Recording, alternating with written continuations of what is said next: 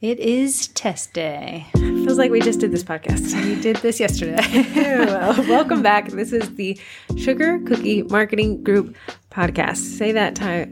Whoa. No, it is the Sugar Cookie Marketing Baking It Down podcast. With Heather and Cory Miracle. Heather has a wee cold. Just a wee cold. And it's not COVID. You know, because we have, and I don't want to be that guy, but we have a family reunion that it's not our direct family, but we have to go. I swear if they listen to this podcast. You'll have to delete this. Well, I can guarantee none of our family listens to this podcast, so we are safe. So, okay, Cory, with the Sugar Cookie Marketing Baking It Down podcast with Heather and Cory Miracle, what can people find here? People can find the intro. You're experiencing this right now. You're suffering through this currently. If you're still here, then we go into the marketing minutes. We have a few moments with the business of baking. We have course coverage for Heather and I's. The Cookie College. real quality there. Voicemails, group stuff, Twinterest that someone demanded we bring back, sponsors, and mailbag that we have not checked.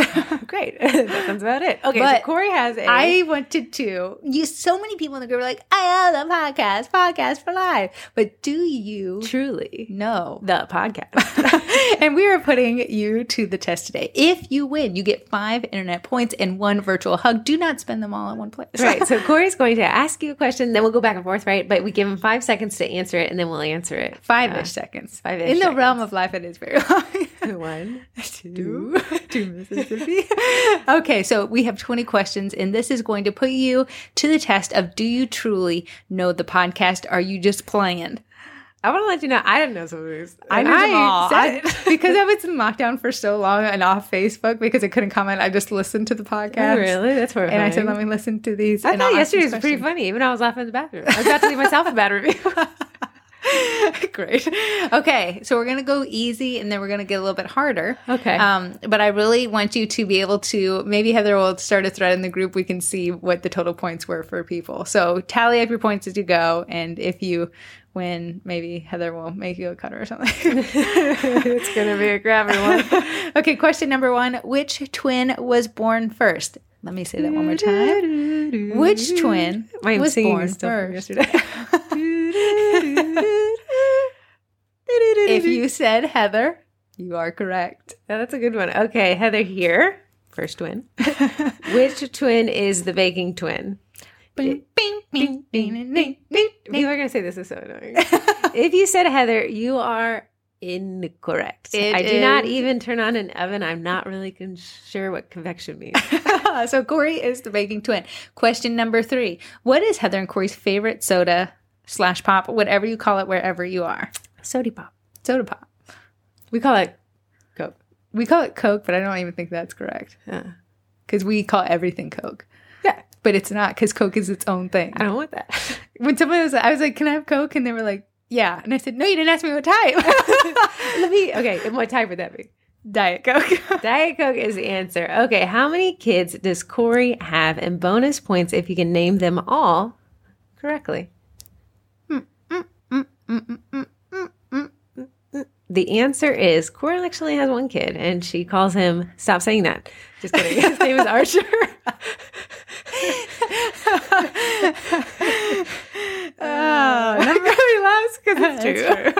Number 5. What is the only episode number Cory did not participate in? Bonus points if you know why she didn't participate. Oh, this throws back way towards the beginning. The answer is Cory was getting her 5th divorce. If you answered 5th divorce, you're correct. She is lying. I'm only at 2. Just kidding. She's only had 1. That's the answer is episode number 5. Cory was in the hospital for kidney stones. And severe kidney infection. 2 emergency surgeries. Heather held it down. Imagine what it'd do if you the answer above was water and not air. Oh, wait. No, you're 1 below. Okay. Oh, oops. Well, go ahead. Just don't change the format. Name the cat's name that hates this podcast. Heather only mentioned that. A little backstory on this cat. It's my grandmother's cat. It is the smartest cat I've ever met, which is why he walks out in the podcast. But he is rotund. Her name is Phoebe Weeby Lemon Squeezy. It's the full title. It's Phoebe Weeby, Phoebes to Rooney. Stop doing that is what my grandmother called. But every time we do the podcast, she leaves. Just like she's knocking right now. I'm going to go. Okay, let's see. If Phoebe's at the door, I'll be...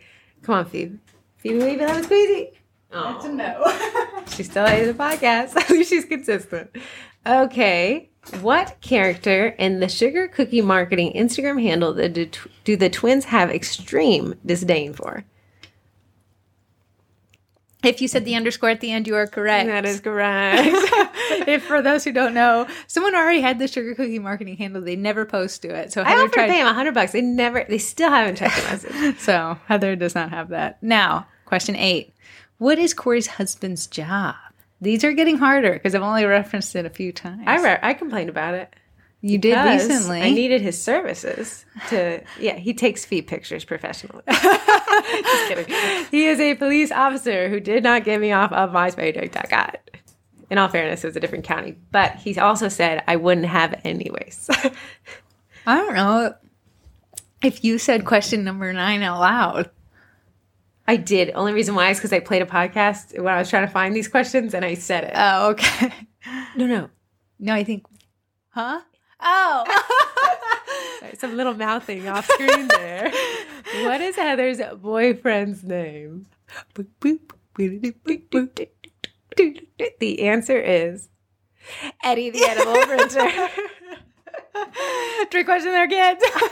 That'll be a freebie if you didn't get that one right. Number 10, where did the twins vacation this summer? We covered it in a podcast. Way back in June. Can you call it vacation if Cory was yelling the whole time? I don't know. I was very stressed. If you said Disney, you are correct. What big item did I sell, this is Heather, last year in less than 30 minutes? Heather, I think, has only referenced this twice. Well, she did have a big chunk of a podcast dedicated to it. So if you can get this one, you are pretty good at the podcast. The answer is my Ducati Street Fighter 848 motorcycle. The motorcycle also counts. You only get half a point if you just said motorcycle. The next, name at least 2 of Cory's pets. I have 3, so we decided that she doesn't talk about the cat. We know she wouldn't save in a fire if there was a house fire. No, I love all my animals. Okay, we have Ruby, Kitty. That's the one you don't talk about.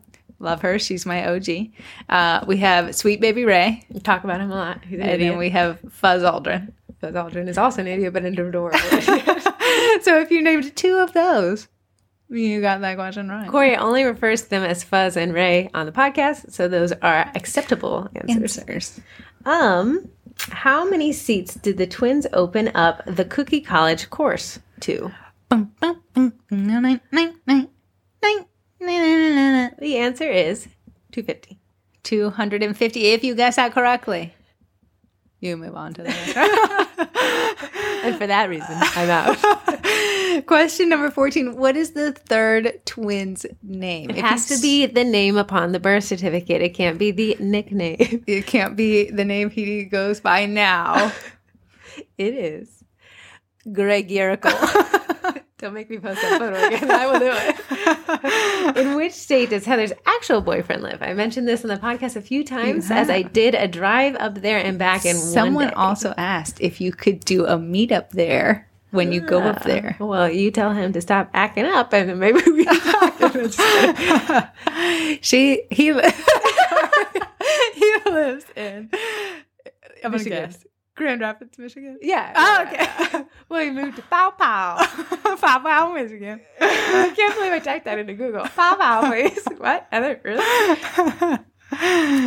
16. What did the business sell that had an international scandal that the twins had helped with their reputation management? I thought you wrote that question real funky. You did.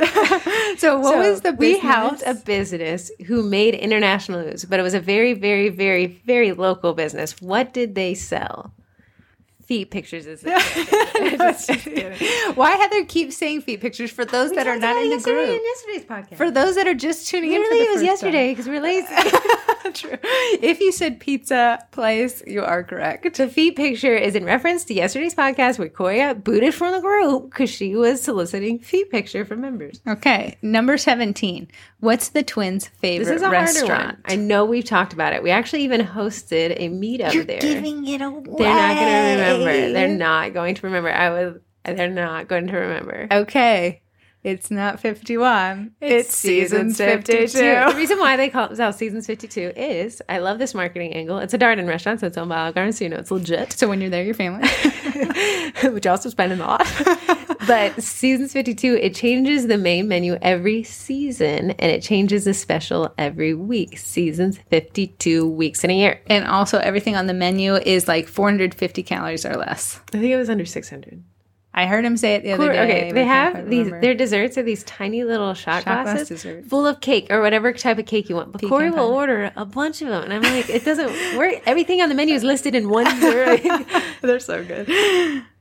Number 18. In which city and state was the podcast recorded in front of a live audience? That would be Orlando, Florida, at CookieCon. Good job. Now we have only two more questions left. This is fun. I wish we had more questions. We could definitely come up. We'll do this every week. The new segment. We're going to ask questions about the last podcast this time. Number 19. What is Cory's extremely confusing handle on Instagram? Heather typed that question. Yeah, I find your handle very confusing. I have said it so many times. If you don't know who I am on Instagram, and if you don't follow me, it's the crumbed cookies. The crumbed cookies. Yeah, past tense, plural. There you guys go. With what do you call it? An adjective? What do you call this? You know what really sucks is I went and did a corporate delivery yesterday, and she had me walk into the room, and she said, and here's Cory with the crumble cookies, which is a franchise. And someone's like, are you the Vienna one or the Burke one? Said, I'm the Woodbridge one. I'm the home bakery one. So Cory and I posed a question. Would it be a potentially time for a rebrand? And we haven't answered it yet. Cory seems sad and left. I'm sad. Okay, number 19. Oh, number 20. What is the absolutely stupid product Cory bought from a Facebook ad? If you tuned on to yesterday's podcast, you would know the answer. It is the literally called stupid card tray. The stupid card tray that I love. Used it this morning. It's like, where's little baby now? Okay, so that wraps up our weird podcast questions. If you got all 20 questions right, this is a sign that you need help. And please call the podcast with a question. Okay, so this takes us into the marketing minutes. Cory, I know you want to talk about the difference between a pre-sale and a pop-up, which I see that question a lot. I know. So I feel like people who enter Sugar Cookie Marketing Group feel like they have to know everything upon entering. And that is one of the questions. That is not the truth. Do you know everything? Are you, Heather? Yes, please. Excellent. But pre-sales and pop-ups are quite popular in the baking community because both can be great money sources and revenue for your business. What is a pre-sale? What is a pop-up? A pre-sale is a great... Where are you going? I'm turning it a little hot. Isn't it going to create ambient noise that you don't like? I'm hot and I don't feel good. Okay, Heather makes me not make any sound and then she turns on sound. Okay, a pre-sale is something you can do almost exclusively online, pretty much. You make an example, a sample is what a lot of people call them, and then you post the picture and you see how many people want to buy it. So you would open your pre-sale, hey, I'm selling this between August 1st and August 31st. I can only make 15. Please order here.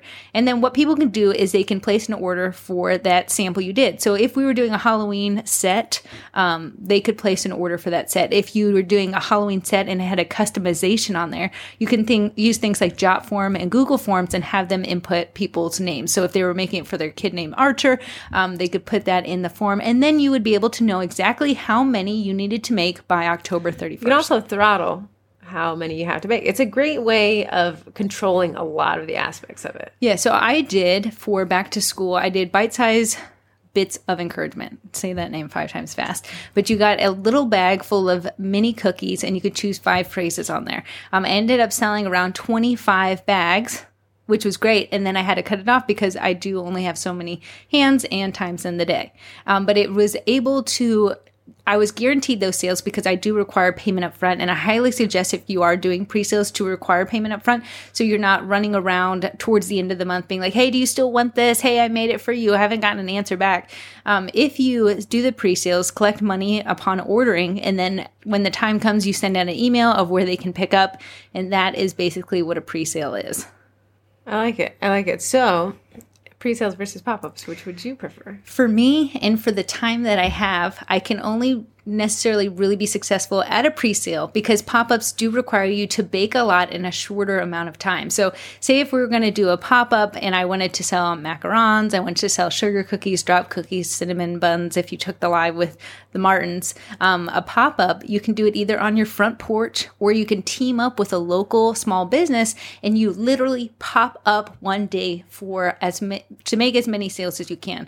The problem with pop-ups, not saying it's a problem, is you make everything beforehand, so hoping you're not guaranteed to sell out. Right. But it's now look from the end user's perspective. The pre-sale is I'm purchasing with delayed gratification, which humans don't like. Right. The pop-up is instant gratification. And you have an opportunity with pop-ups that they can buy one thing and they say, oh, that looks so good right there. I want to buy that too.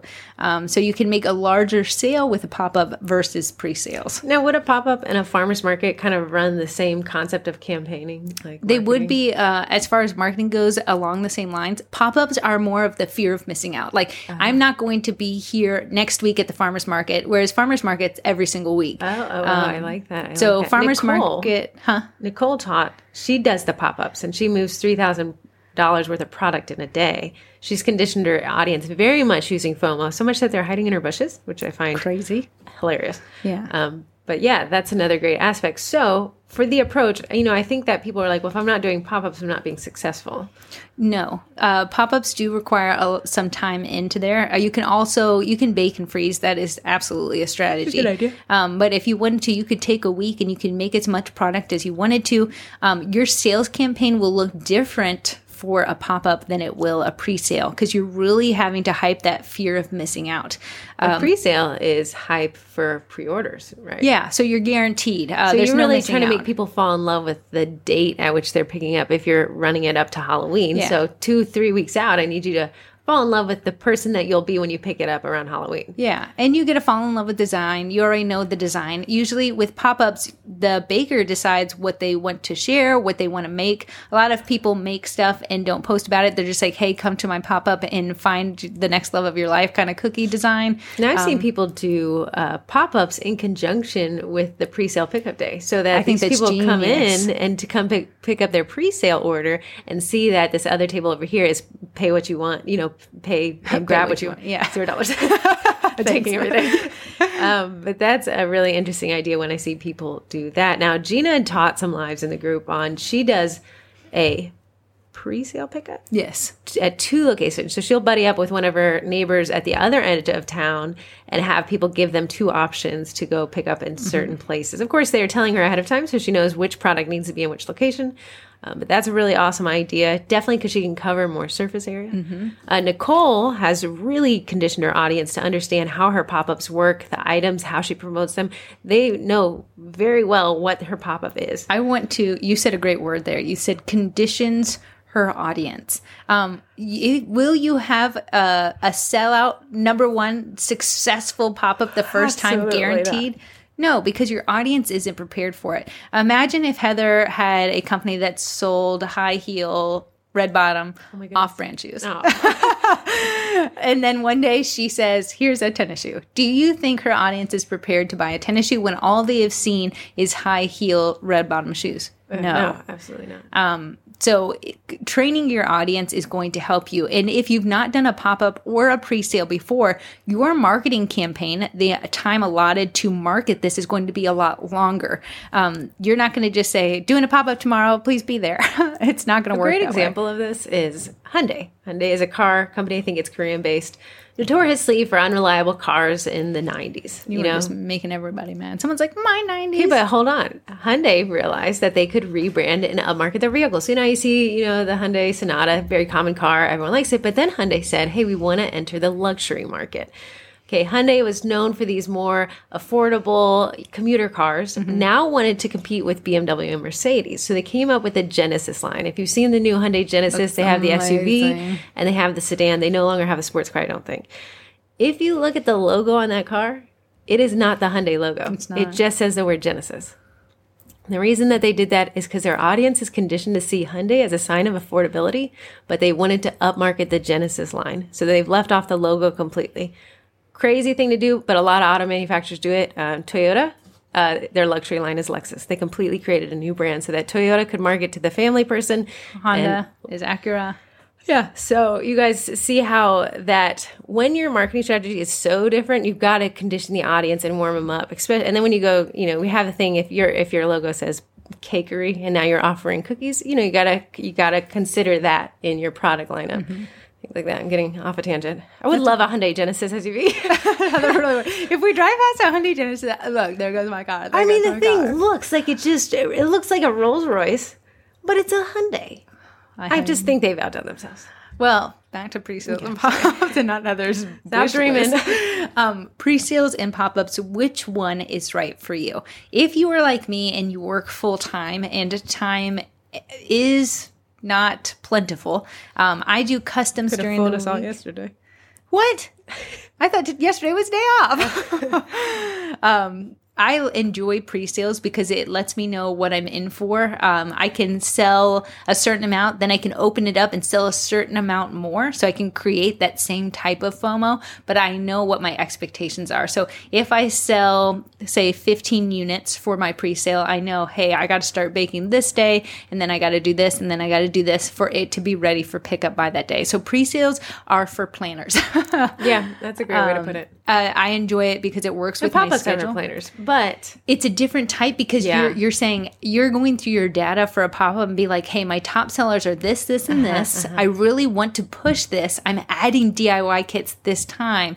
And you're kind of going off of a different approach. So choosing a pop-up or a pre-sale, there is no wrong answer. And if you do not sell out, that is not a failure. It is taking that data that you learn from that pre-sale and from that pop-up and using that and saying, hey, I'm going to tweak my next pre-sale, my next pop-up, and I'm going to gear it more towards this. I sold out of this product at my pop-up and I didn't move one of these other things. So my next pop-up, I'm going to nix these and I'm going to add more of this because that's what my audience wants. What Cory's talking about is tracking data. If it can't be measured, it can't be improved. If you guys are flying blind and you don't know how many of X, Y, Z and you made and you don't know how many are left over, then it's really just a stab in the dark about what sold well. You're just going off of a feeling, which is very dangerous. The annoying thing with pre-sales, I will say, so you don't usually just buy one bag. Like say if you were doing a packaging thing, like the boo bags I did, it came in packs of 10 or you could get it to packs of 50. Mm-hmm. So you have to invest, unfortunately, in at least one bag, which you have to get 10. Yeah. So then you'll have 10 bags. So if you don't move any, then you're stuck with the 10 bags. But I don't say if you're pre-sale doesn't work and nothing moves to just forget it. Repackage the idea and sell it as something else. Mm-hmm. Don't just be stuck with 10 bags because you feel like your one post it didn't perform well. If your audience isn't used to boo bags, you're going to have to do a little bit more of a guerrilla marketing campaign, whether you make one and give it away to get the name out there. You post a bunch about it. It's not usually just a one and done type of thing for pre-sales. Well, great points. We're going to do a pop-up. We're going to do a pop-up. Heather said I can take a week off and bake my buns off, and then we can see if we can do it. The only thing I don't want with a pop-up is I want my stuff to look cute, but I don't want to have those giant, like, bins and, you know, the cute little... The tiered thing? You don't have this already? No. Why would I ever need it? I bought the first one Hobby Lobby laid out. Where? Put it where? I don't know. Cory and I are going to have an intervention on our basement storage... I don't know. Whatever the place. Okay, that's a great point. I like that one, Twin. The business with baking, as you know, I've decided to take all the steps to combat a speeding ticket. I've gotten many speeding tickets in my life. One of these days I'll learn to slow down, I guess. But I've never actually followed the course of action recommended to combat one. By the popular mechanics article, Virginia ranks the fourth worst state to get caught speeding in, New York, Massachusetts, and New Jersey being the third, second, and first. So Virginia loves its speeding tickets. But the steps they recommended to combat a speeding ticket was ascertain your driving record, retain an attorney, complete a reckless driving improvement class, community volunteering, speedometer calibration, your college GPA report card, and character statement, signed and dated. I'll write one. I'll be truthful. Signed and dated. I will Photoshop it. So I did the drive. I got the driving record, got the traffic attorney. You should have Nate write one because he's a cop. Oh, would he? Can you write it for him? Have him sign it? Yeah. And I completed the reckless driving improvement class. And so community volunteering ticket came up, and I did that on Friday. Heather loved it. It was crazy. I've actually never had the opportunity to work a retail job, even though I thought it would be fun. I worked retail. You choose what you do when you come out of high school, and I went retail, and I don't know where Heather went. I went to government contracting. But when I showed up, you know, it's kind of an awkward, hey, I'm here because I'm required to be. I know. Not here to help. I'm here to help because I have to. So this tiny, adorable little lady named Ninfa is like, hey, have you ever seen a point of sale system? And I said, honestly, oddly, no. And she's like, well, welcome to your life today. Yeah. Honestly, I can't begin to describe how much I messed it up. I messed so much. Heather charged one man, it was like $3.29. She charged him $300. Yeah, it was outrageous. $1,000. So there has been an issue. But it was really messy back there, and they let me clean it up. I mean, I had Purell. I had cleaned out sales tickets from 5 years ago. By the end of it, they asked Heather, please get another ticket and come back here. Yeah, they asked me. They said, we don't allow walk-ins, but we will for you. I said, I'm sure you will, because that was dirty. So anyways, I spent about 4 hours working this point-of-sale system in a thrift shop. And when I say thrift shop, I want to say it is all aspects of a thrift shop. Don't think something Goodwill organized. This is state-run. And the amount of people who came up to spend... Is Goodwill not run by the state? I don't think it is, but this one was. Oh, okay. This is Northern Virginia Family Services. The amount of people who came up to buy another person's trash, because literally as much as people were buying, people were dropping off stuff for absolutely free. I know, because for some reason I was signing the thing they needed to turn into the government. I don't know where I was signing it. Did Nobody you told have me. To say like how much it was worth? I don't know what I did. She just kept saying, just sign it. And then there was one line that said employee signature. And I felt like that was me. Oh. Yeah, it was wild. You signed Heather Miracle? It's on there. Some tickets the government's going to get. But, you know, a woman came up and she probably sat in the store for 2 hours going through old jewelry. Stuff that I probably have. And it's not. Been mine. It wasn't nice jewelry. It wasn't luxury jewelry. It's very tarnished sterling silver, costume jewelry.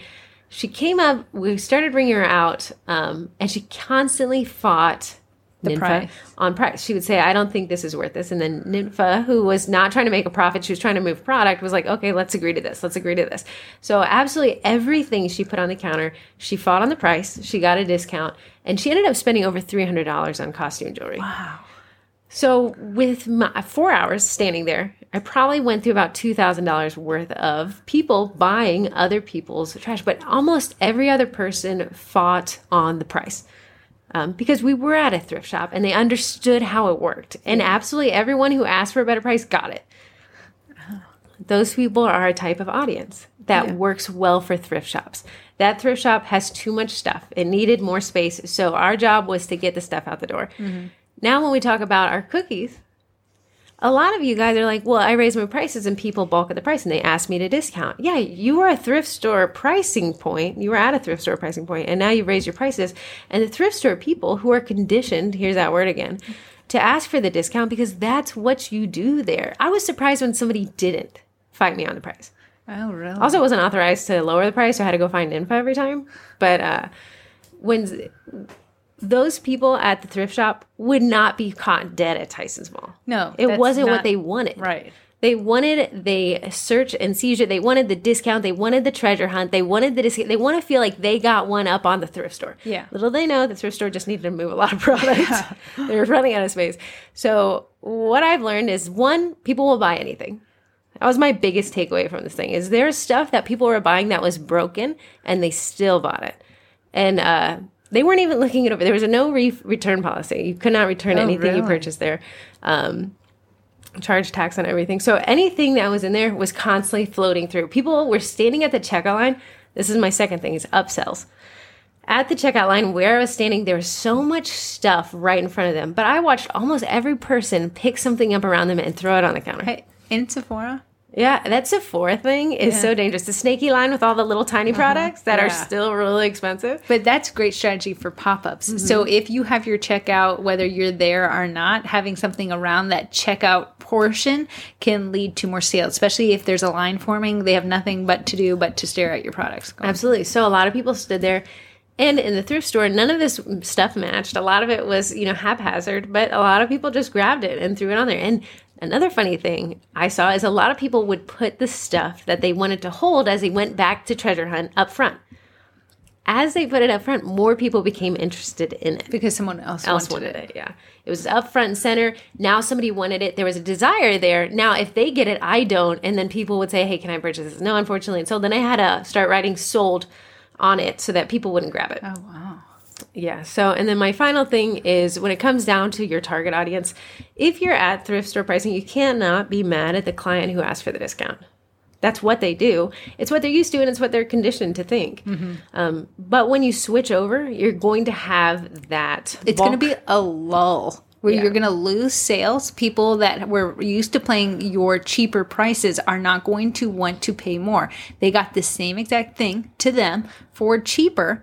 So for you to raise the prices, whatever excuse you use, whether it be butter is more expensive or anything like that, that's going to be something that's going to be hard to justify for them. They're used to paying a certain price, and now you are up to that price for the same product. Right. So could you make a business with thrift store stuff? Yeah, absolutely. But I'm going to tell you that I saw Ninfa and her two assistants. They never stopped moving. I think she had a Mercedes, a beautiful Mercedes parked outside, but I still don't think she was paid enough. The amount of running around that she had to do to accommodate this. Okay, look like Tyson's. How many hours is it going to take a Tyson store to get through $2,000 worth of product? Guess is going to do it in 30 minutes. Yeah. This, I had to work 4.5 hours to get through that much product. It was so much more work and so many more people, so much conversation. We had to go back and forth. I don't want to pay this. I think that's too much. Hey, I want to find the other shoe. Mm-hmm. Dude, I don't know. If the shoe's not there, it doesn't sound like we have it. To that aspect, if my dozens are let's just say they're $60 a dozen. But someone else is charging $30 a dozen. Let's say if I'm like, okay, lowering my prices, now it's $30 a dozen. I have to do twice as much work to make the same amount if I was charging $60 a dozen. But I would allege that it's not just twice as much work. I think it's going to be more because someone posted in the group yesterday, cheaper clients are a little bit higher maintenance. A friend of mine named Mike, he works in IT infrastructure. He says it's so funny, our average contract per month is around $5,000, upwards of $100,000. But his, these typical clients, we install a server and stuff. He said the client who pays us $1,500 a month, $1,500 is so high maintenance because we're at the top of their budget. He said the client who pays us $5,000 a month, we hardly hear from because our job is that they don't have to worry about us. Right. So consider that when you feel like somebody's like, hey, that's just way too much. It is way too much for their current budget, and that's okay. It's absolutely fine. Nobody's wrong here. They're not wrong for asking for the discount. They're not wrong for saying it's too expensive. It is to them. That's their reality. But for you, it's also your reality that you got to cover your costs, and you're going to face burnout. I saw some people in the group yesterday saying they're just really tired. Yeah. They're just so tired.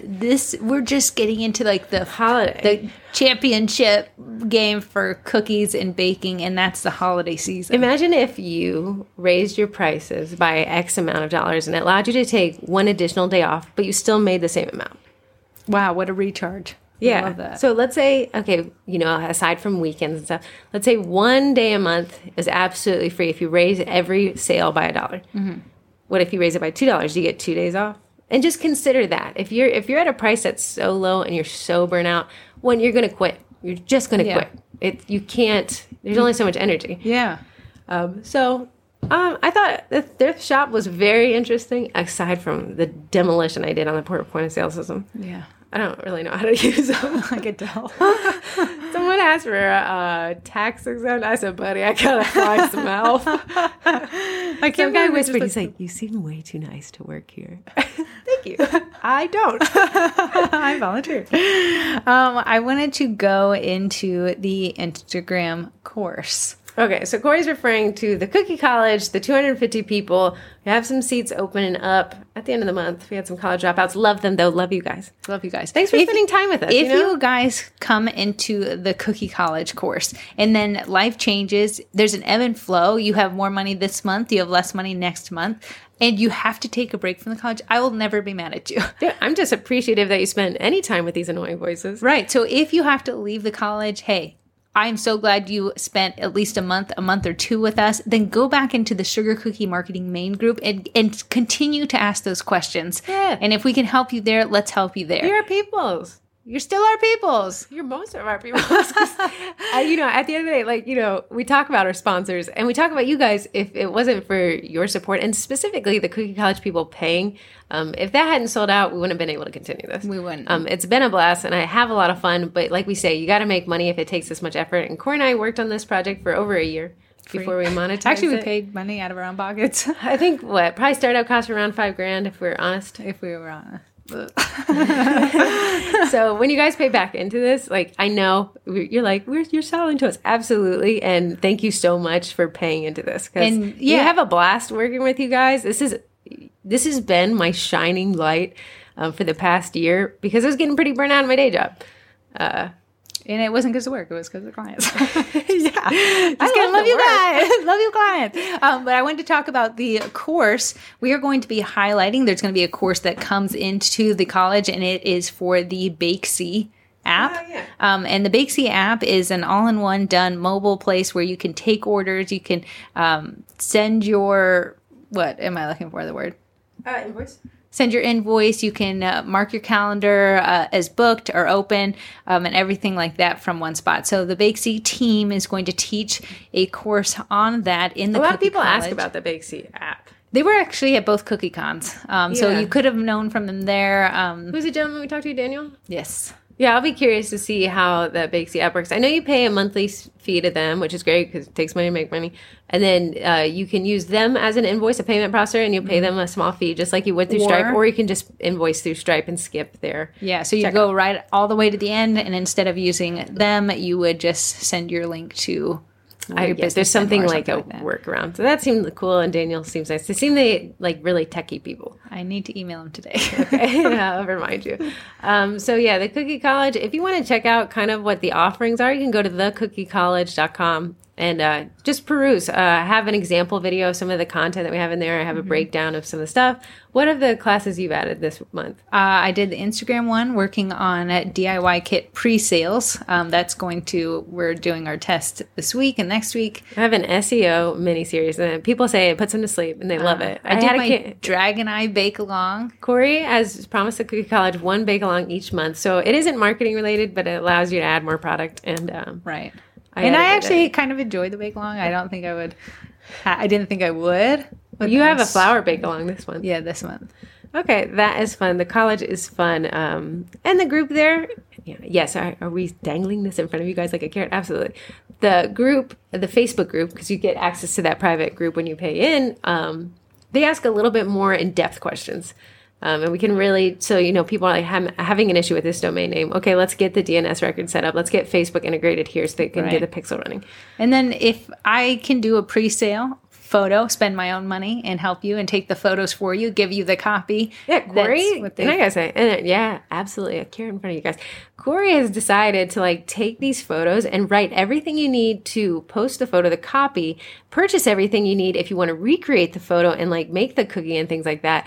And then where she bought everything, any discount codes, and like you walk them through everything. Yeah. So the hard thing with pre-sales, as we talked about, is you have to buy the stuff to try to sell it. But sometimes you don't sell out, and now you're stuck with either bags, boxes, cutters, and things like that. So let me spend my money. Let me do the photography. Let me give you the copy. And you can see how many pre-sales you can actually nail. So say if you make 10 pre-sales, you say, okay, good. Now I can invest in this stuff and I can actually sell this. But you get all the copy and the photos beforehand, so you don't have to spend the money to make it. I like it.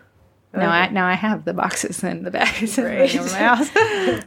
Okay, so that's great. So as we move along here, that's the Cookie College. Again, if you want to check it out, thecookiecollege.com. Actually, what's cool is the Cookie College includes these digital downloads each month, but a lot of people just wanted that aspect of it. So you can actually buy the monthly digital downloads for $10. I think so. $10 subscription. So that means you pay into it each month, and then you get a set of 12 Instagram and Facebook posts that you can customize in Canva, which I walk you through how to do everything. I've already built them out in Canva. All you have to do is add your photo, change your text. And I think you used the free version of Canva. I made sure to use the free version so that everything I created, you can create from the absolutely free version of Canva. So people who are like, I don't know what to post, I never have enough content, this is for you. Yeah, if you are posting once a year, we talked about you yesterday, this would be your solution. And you can just use a scheduling app like Facebook Business Suite to schedule it out for the month, and then you don't have to think about it anymore. Yeah. Moving along, we have voicemails. Here's a text. Hello, twins. This is Melissa from the Cake Pop Factory listening from the big, booming metropolis of LaShera, Nebraska. Just kidding. There's a population of 60-ish people here within the township limits. Anywho, I just want to say thank you for the group. Thank you for the podcast. And thank you for always being willing to share your tips and tricks to help us make us all successful in whatever we're selling. Shout out to my Cake Pop peeps. No question here. Just wanted to say, please don't get rid of the twin toast portion. I heard one of you mention that you were getting rid of it, and I immediately thought, no, because I personally, it's one of my favorite parts on the show. I also wanted to share some wins with y'all. Because of your advice and guidance, my tiny business is officially booked for the rest of the year. I've successfully been booked for a wedding in September 2022, and I feel like I'm mastering the delicate art of customer service and setting my boundaries. And also, I've revamped my booth setup using the feedback from last week's podcast. Again, thank you all for everything you shared with us, and thank you for reading my long novel. Hi, twins, it's me again. I forgot. I actually do have a question. On business cards, I see a lot of bakers refer to themselves as cookiers or cookie artists, and I love that fun title. I currently use Owner Baker. On my cards, I want to pick your brains for something more unique and fun. What would you call someone who makes cake pops? Cake popper. So, I would say the business title works really well when you have a company that has a hierarchy, owner, account manager, things like that. A lot of us are a one-man band. Cory and I, two-man band. It's not a lot of people here. So I would use that line on your business card as a funny marketing channel, I think I had said God's gift to dough one time when somebody was asking what to name themselves as a cookie business owner, cake pop queen, things like that. Something fun that could show your personality. You sound fun, at least just in this text message you sent in. Yeah. So Melissa, like something a little bit more creative, because it does. Everyone knows you're the owner, operator, marketer, account manager, front desk manager, office admin, things like that. I would encourage people to be a little bit more creative here, because I'd rather people laugh at it than just see it. Otherwise, we're just going to glance over and it's not going to stick. It's not going to stick. Exactly. Unless you have the last name Miracle. Hello. We have voicemail number 2 is a text from 407. Hi, twins. I am Jennifer from Got Cookies in South California, and I absolutely love the podcast and have learned so much. I've recently set up the Google My Business page and website. Thank you for the info on this. I had no idea how to do this before the podcast, but I'm unsure how to set up a payment option on my website and be able to sell directly from my webpage. How do you go about setting this up? Thanks again for all the invaluable information. You have really helped me take my business to the next level. Love you both. Jennifer from Got Cookies. So how would she set up payment on her website? It really does depend on your website builder. So there's many options. Okay, let's start from like step 1. I don't have a website. Okay, PayPal does invoicing. You'll set it up as PayPal business. You'll give them either your social or EIN number for your business if you're, registered, and then you'll be able to invoice people and charge people through that. And you can create a button on that as well, or a landing page and things like that. Mm-hmm. Okay, that's like I'm out the gate. I need something going. Square allows you to collect invoicing from a point-of-sale system, and I do think it integrates with Weebly, which is a website platform. So I think that's what most people are doing from that. I think the Square does do its own websites. I need to get into Square a little bit more. I think it does. So that's another option. Jotform is a form, an intake form, that you can connect a payment processor to. You'll need to create that PayPal business account or that Stripe account or that Square account, but you can connect it to Jotform. So when somebody's about to submit to you an order, before they can click that submit button completely, you'll have to collect payment, which is great because we're in team 100% payment up front for orders under X amount. For orders all of us. But like if you were at a wedding... give me the money. Yeah, I agree. But I get why some people don't do it for bigger, larger corporate orders. So that is what that is. Now, one of our sponsors is going to launch, I think, on the 19th. They're Cast Iron. They handle payment processing. I think they use Stripe as well to process that. And then they take a commission off the top. But that's how that. So Cast Iron, you just say, here's my shop. Here's my products. Send the link to your clients. They click through. They buy. Cast Iron handles the payment processing. You get money, less their fee and less taxes, or less the payment processor fee. Mm-hmm. And then you get paid out into your bank account. So there's many options on ways to take money. And then cold hard cash. You could do that too. I don't carry cash on me unless... I don't do cash because I don't have anything to break your cash with because I don't carry cash. I also require payment at the time of booking. So I'm not having you drive over to my house just to give me cashish, which is fine if you want to. It's just not my ideal client. It's not going to. So some people are like, I only carry cash. And I say, well, I actually only take these forms. If you would like to book, you need to create an account on these platforms. And so basically, Jennifer, to work the problem backwards, find out whatever website builder you're using, it's Wix or Square or if it's GoDaddy, and see who they integrate with. They're going to have an option for it. A lot of these places do now. I know WordPress, I've integrated using WooCommerce in with Stripe, I think. Mm-hmm. So those are all fancy words to say it's just the process of connecting the website to a payment processor. Yeah. Okay, we have two actual voicemails. Let me play. Neat. Hi, it's me again, Twinsies. Just left a voicemail, went terribly. Let's try again. So my question is, I have a Facebook page that was hacked. Awesome. Reported it to Facebook. They're doing absolutely nothing. So if you know how to fix that, please help us out. My real question is, my handle matches that page from my Instagram. So they were connected. They were the same handle. So I could just hand out my cute little cards and say, hey, follow me at this handle on Facebook and Instagram. Can't do that anymore. So I need to know, do I change my Instagram handle to match my new page that I'm creating? Or do I just suck it up and put a different handle on both of them? Do we need that continuity? How do you feel about that? Help a sister out. Thanks so much for all you do. Love you. Bye. All right, Heather, you take that one because I know you did at Sugar Cookie Marketing _. Yeah. So in a perfect world, we would have continuity. That would be my goal, is that my website, my Instagram, my Facebook page, my TikTok, the handles all match. Fortunately, last I checked, the world isn't perfect. Neither is Sugar Cookie Marketing _ on Instagram. So one of the guarantees is you're never getting that Facebook page back. Let's operate under that concept that the odds of you getting it back are slim to none. She's like, gee, thanks. I know, right? But Facebook is operating a skeleton crew right now, and there's just been a huge gap in customer service for them. Okay, whatever. I have not seen anyone be able to recover their Facebook page that's been hacked in the last year. I haven't been able to see it. Maybe if you would talk through an ads account manager, possibly. But even getting hold of them these days it's hard. I can't even advertise that. So yeah, okay, Cory's no help. So what I would say is if you could have continuity, great. My question would be this. Probably if it were me, I'd leave the Instagram handle the same on the new Facebook page, assuming that you could match it. So Sugar Cookie Marketing, let's pretend that's the Facebook handle we can't get. Then Sugar Cookie Marketing, and I even hate to say this, VA, because you're location-based. Yeah. I would add maybe the state identifier, the state abbreviation. At the handle. You can name a page the same. So keep the page name the same.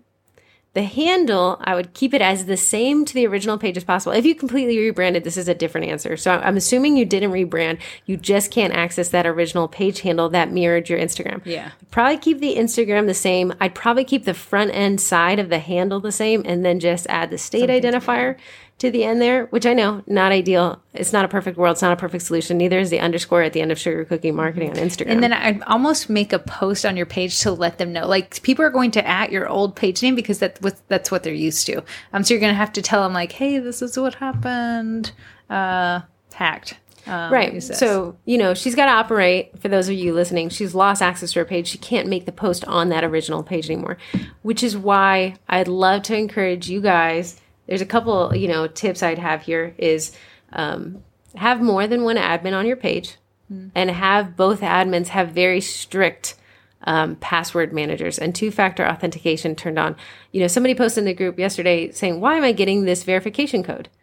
And I said, hey, it's because somebody has your logins. They're just getting stopped at that one point. You're already compromised. What happens next is up to you. So guys, I even go as far as to recommend changing those passwords. LastPass.com will tell you when your password has been compromised, when you've had it for too long, and when you're using it in multiple places. If you don't follow what I'm saying, remember that I told you so?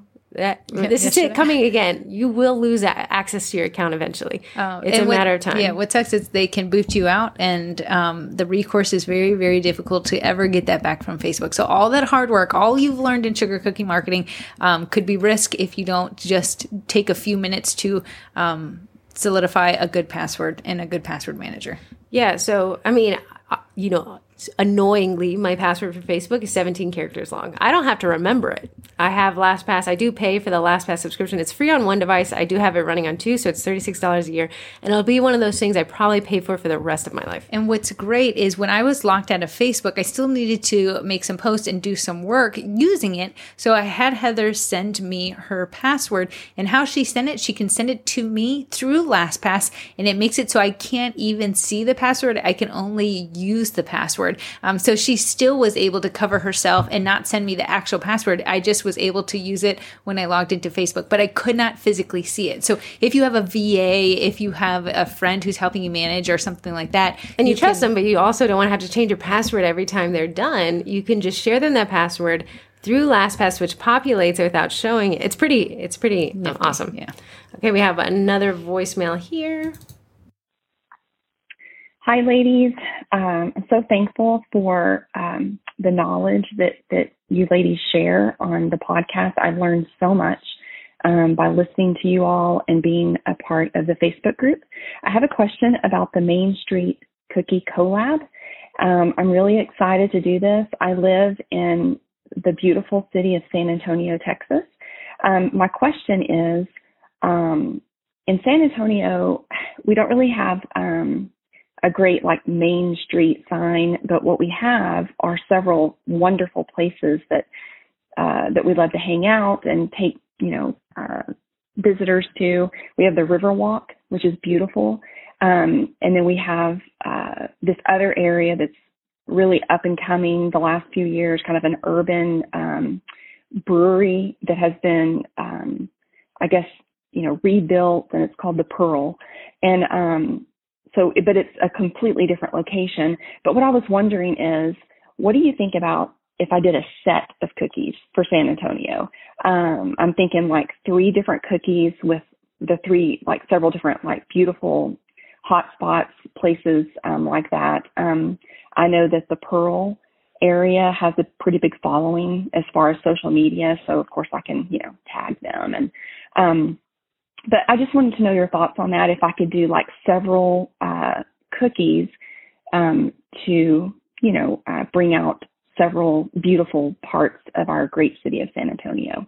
So my name is Holly Carnahan. I'm the owner of Jordan Taylor's Designs. And that's it. That's what I wanted to ask you ladies. And thank you so much. Have a great day.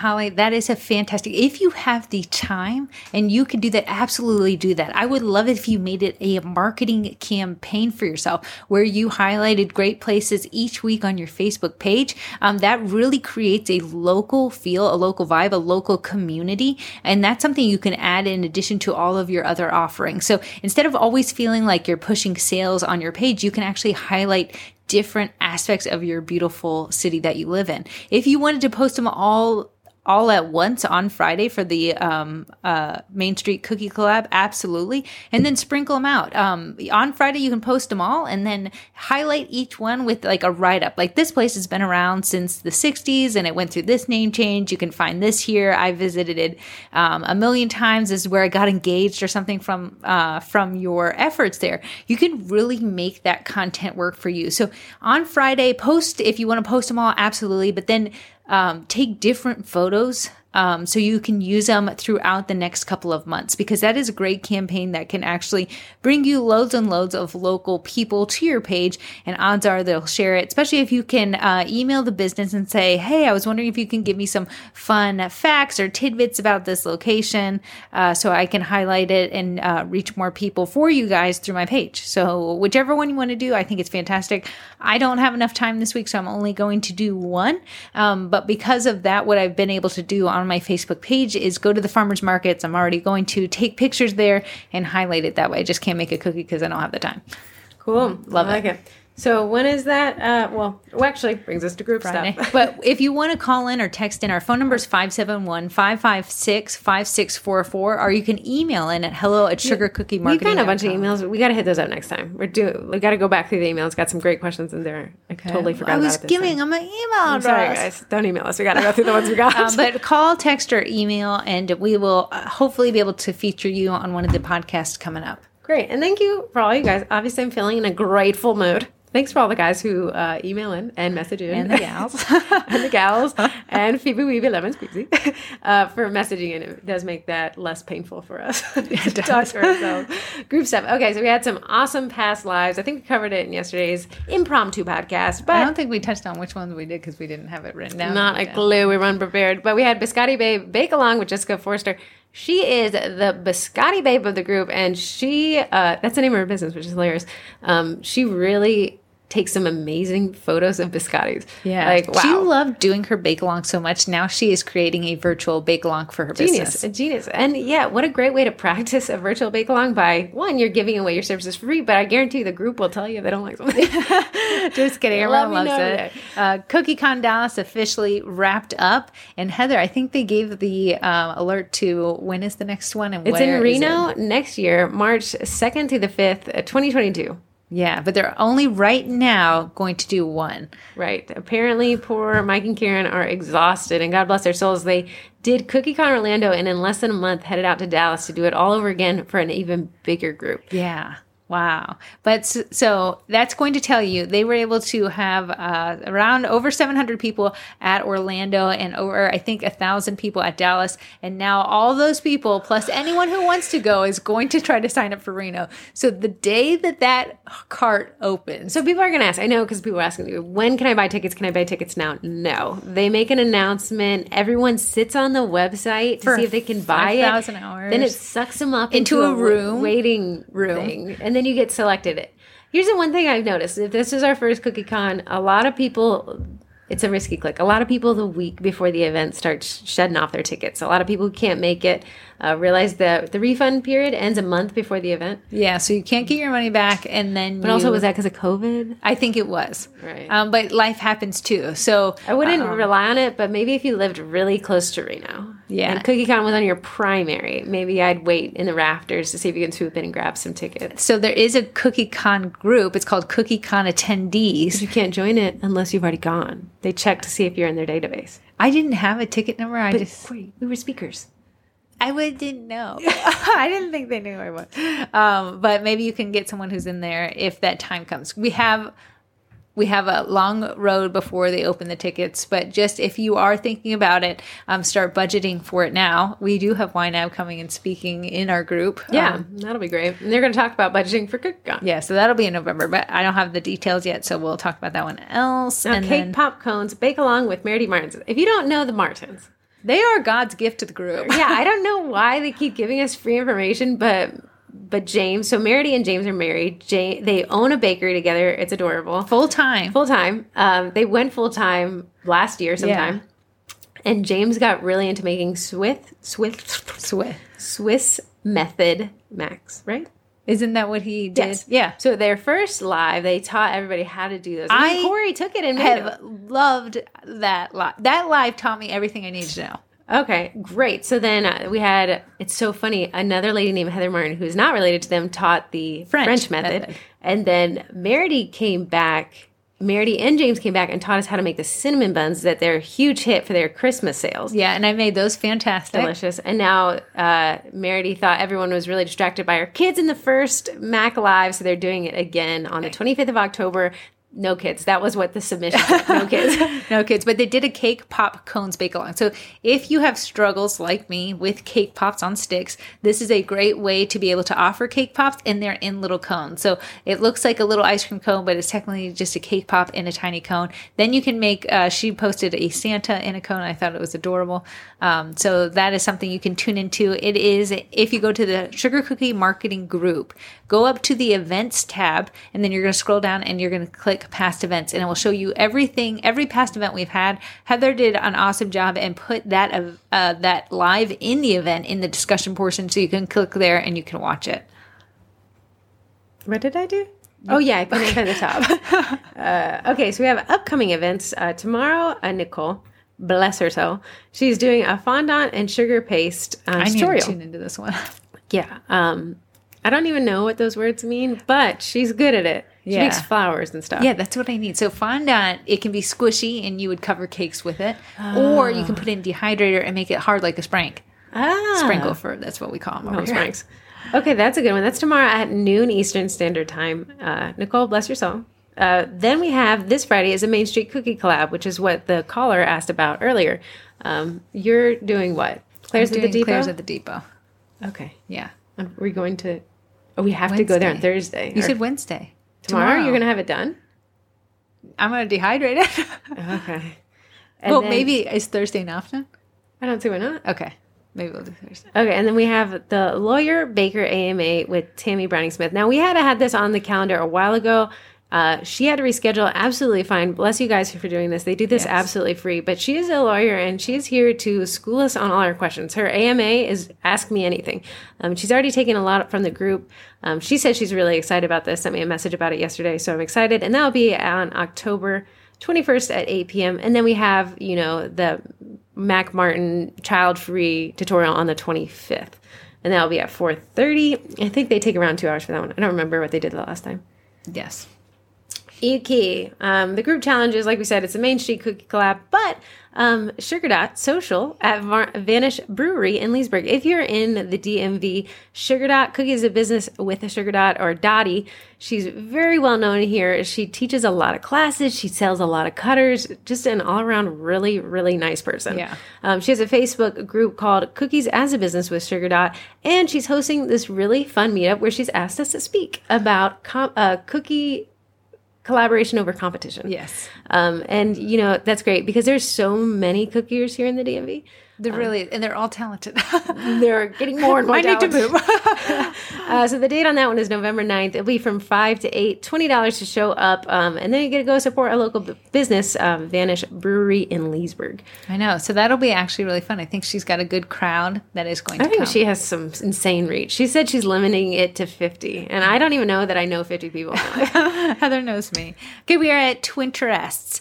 As you know, Eddie the Edible Printer is our sponsor, and I'm going to be using him more often, but sometimes with Eddie, because it is a water-soluble ink that he uses, you can have color bleed. Just like you have color bleed in your icing, you can have color bleed with the Eddie prints. Especially but there's, if your recipe is more water moisture-based. Yeah, so a lot of butter, if you're using a lot of water, if you have a very loose flood, things like that can play into if your Eddie print is successful or if it's not. There's this spray that people in the Eddie group were talking about. It's called a PME spray, and you would print, you let it dry 10 minutes. It's an acronym. P as in pumpkin, M as in mandolin, E as in egg. Eggplant. Yes. But PME is a brand, and you know they usually make the FDA-approved golds and things like that, and they make cutters and things like that. So the spray is supposedly going to be God's gift if you deal with color bleed. Another thing that plays into the color bleed is if it's humid. We happen to live in DC, which is based on a swamp, so it's always a bazillion degrees humidity. So that's my hair. Yeah, our hair is constantly ginormous. So this spray, and I'm going to test it out. I'm going to take a picture of a cookie with it and a cookie without it. Oh, that'd be great. I'd love to know. Yeah. So, now that I know how to print, because Heather guided me. Cory had to take my course in the Cookie College about how to use Eddie. Guys, I could say the course is great. I thought it was funny. Okay, so. Someone I read yesterday said if you were wanting to be able to lock in your image on Eddie, you can use like luster dust and you can use those sprays with your airbrush if you want to buy them. Okay, well, we'll test them all. Cory's bringing her Grex over. I'm going to have to take the class on. Yeah, I need to. Okay, so Mind to Interest. Melissa, since you ended it. Cory wanted to do these, cover your ears, boobies cookies. Okay, it doesn't sound like, it's not what you think. It's a bee with a ghost like a sheet draped over his head. Yeah. So in support of, it's Breast Cancer Awareness Month, the cookies were really cute. I'm sure you can find them on her page, the crumb cookies on Facebook. The crumb cookies and on Instagram. Yeah, I posted both. But it was two cookies, obviously, because they come in pairs. So the cookie, the cutter, or the shape was a bee that's almost turned to the left and a bee that was turned to the right. And they're kind of like facing each other. So Cory said, I would like these two cutters. I need both, though, because, obviously, I could have flipped them in Photoshop, but that's neither here nor there. I wanted to push myself. Or I could have flipped them on the baking tray. No. I've created a double-sided cookie cutter so that Cory would have two cut walls that came to a single point with, the handle I was so impressed. I was embraced by it. I was so impressed by this because it's one cutter, but you can use both sides. guys. So 2 cutters in one. Right. Because she was on for like, I know any cutter I print course only going to use it one time.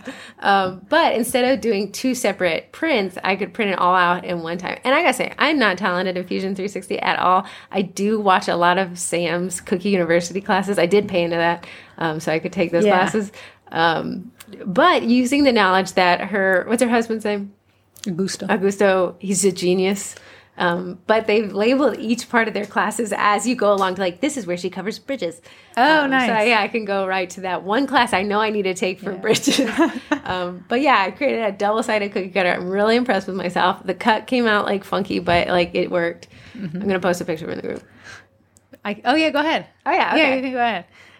Now we're off to sponsors and Eddie. It says say something about Eddie. I used Eddie for an order yesterday. Okay, Eddie, while he's amazing, you've got to work with his parameters. If you print and you immediately bag, you have not given it enough time to dry. Ask me how I know. I had to redo 12 cookies yesterday. I thought I was above and beyond. And Eddie can't wait to eat them upstairs. Grace.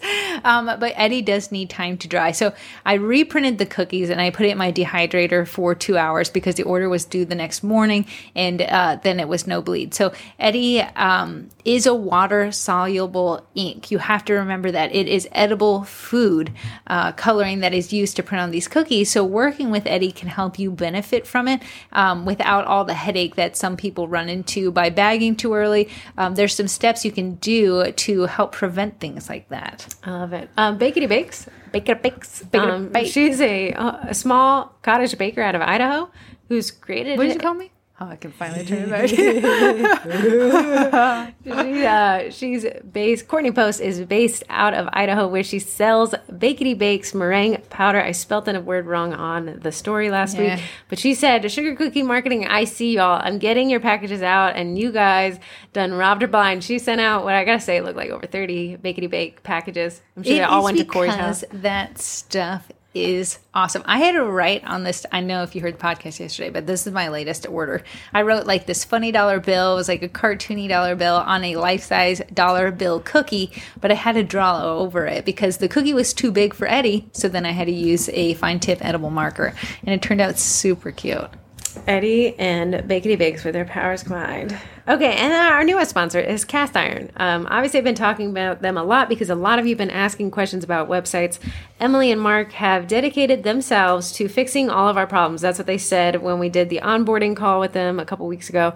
They're launching. The big launch will be next week, I think. I have to sync up with Emily. But let me just read to you what her key takeaway. She says, our key message is that we're a free website builder and e-commerce tool for culinary artisans. We prioritize easy, simple, and fast. You can be live with a website in minutes. It is purpose-built for food. That's what they really want you guys to understand with this product that they're offering. And your Cookie College folks, I'll walk you through it. And I think that either Emily or Mark is open to doing a Facebook Live on their product in the main group, too. I know. I cannot wait. I'll enjoy that. Okay, so no mailbag. Didn't make it to the post office. I am literally dying. She's not as dying as she is. I even did a COVID test and it came back negative. Like, if I'm going to be this sick, at least let it be like the news one. You're not even that sick, you weirdo. You're just a big baby. I'm hot and I'm tired. It is hot in this room. Okay, guys, thank you so much, and we will see you next week.